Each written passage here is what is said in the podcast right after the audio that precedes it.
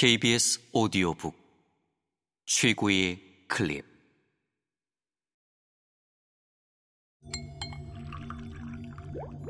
KBS 오디오북.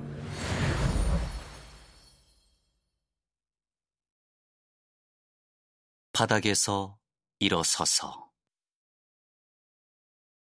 주제 사람하고 지음. 성우 이규석 읽음 그러다 공화국이 나타났다. 사내들은 12나 13빈탱을 벌었고 여자들은 평소와 마찬가지로 그 반이 못 되는 돈을 벌었다. 둘 다 똑같은 검은 빵, 똑같은 양배추잎, 똑같은 줄기를 먹었다.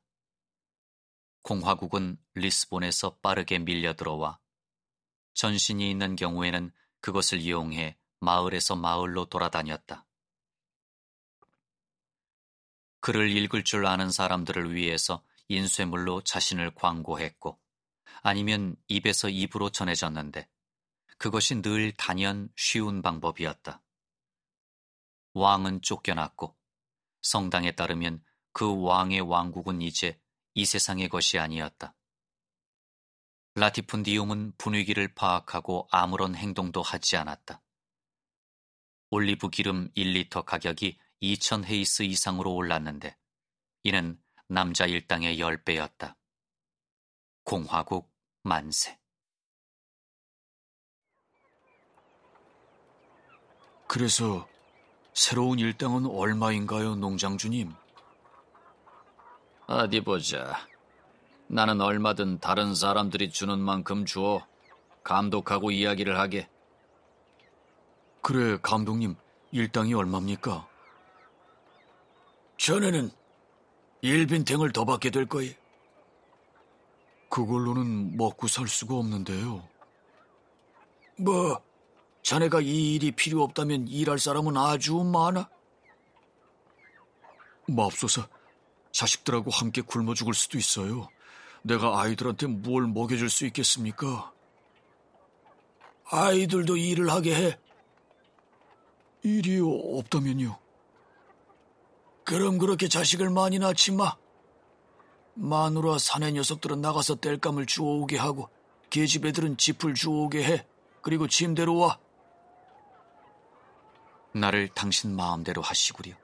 나는 주인의 노예니까. 자, 됐어요.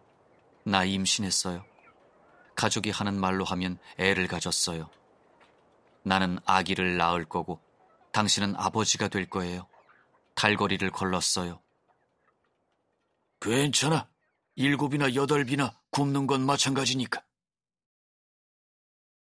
군주제 하의 라티푼디움과 공화제 하의 라티푼디움 사이에는 눈에 보이는 어떤 차이도 없고 다만 비슷한 점만 있었다. 그들이 버는 임금으로는 살 수 있는 게 너무 적어 외려 굶주림이 더 심해질 뿐이었다. 그래서 순진한 노동자 몇 명이 한데 모여 시구 행정관에게 가서 생활 조건 개선을 요구했다. 글자를 제일 잘 쓰는 사람이 요구 사항을 글로 적으면서 포르투갈 사람이 느끼는 새로운 기쁨과 공화제가 오면서 솟아난 새로운 희망을 이야기했다. 선생님의 건승을 빌고 우애 어린 인사를 보내며 선생님, 선생님의 답변을 기다리겠습니다.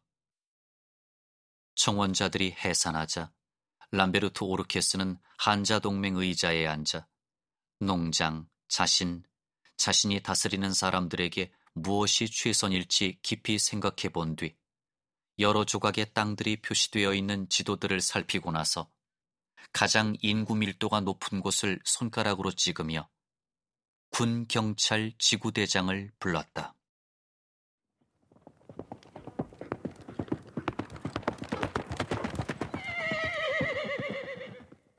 지구대장은 전에는 민간 경찰에 소속되어 있었으나 지금은 새 군복을 입은 군인의 모습이었다.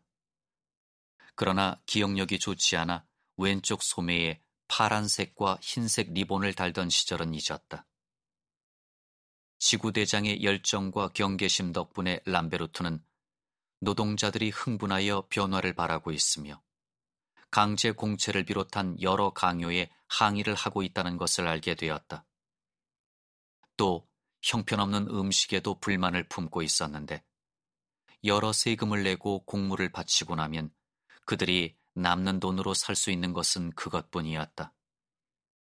이 모든 불만이 청원서에 적혀 있었는데 비록 그 표현은 신중하지만 아마 그런 말투 밑에는 분명히 다른 더 나쁜 의도가 감추어져 있을 터였다.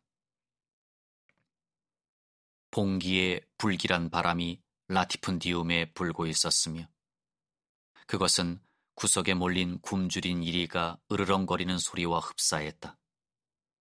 만일 그것이 이빨의 군대로 바뀌면 큰 피해를 줄 수도 있었다. 따라서 본때를 보일 필요, 교훈을 새겨줄 필요가 있었다. 콘텐츠 중위는 면담이 끝나고 명령이 접수되자 군화 뒤꿈치를 딱 하고 맞부딪히며 연병장을 향하여 나팔을 불라고 지시했다. 곧 그곳에 공화국 군 경찰대가 기병도를 옆에 늘어뜨리고 고삐를 단단히 쥐고 줄지어 늘어섰다. 마구, 코수염, 갈기가 반짝거렸다. 람베르투가 집무실 창문에 나타나자 군 경찰대는 작별 인사로 손을 흔들듯이 그에게 격려를 했다. 그렇게 하나의 동작 안에서 애정과 교유를 통일하고 있었다. 람베르투는 숙소로 돌아가 아내를 불러 아내와 쾌락을 나누었다.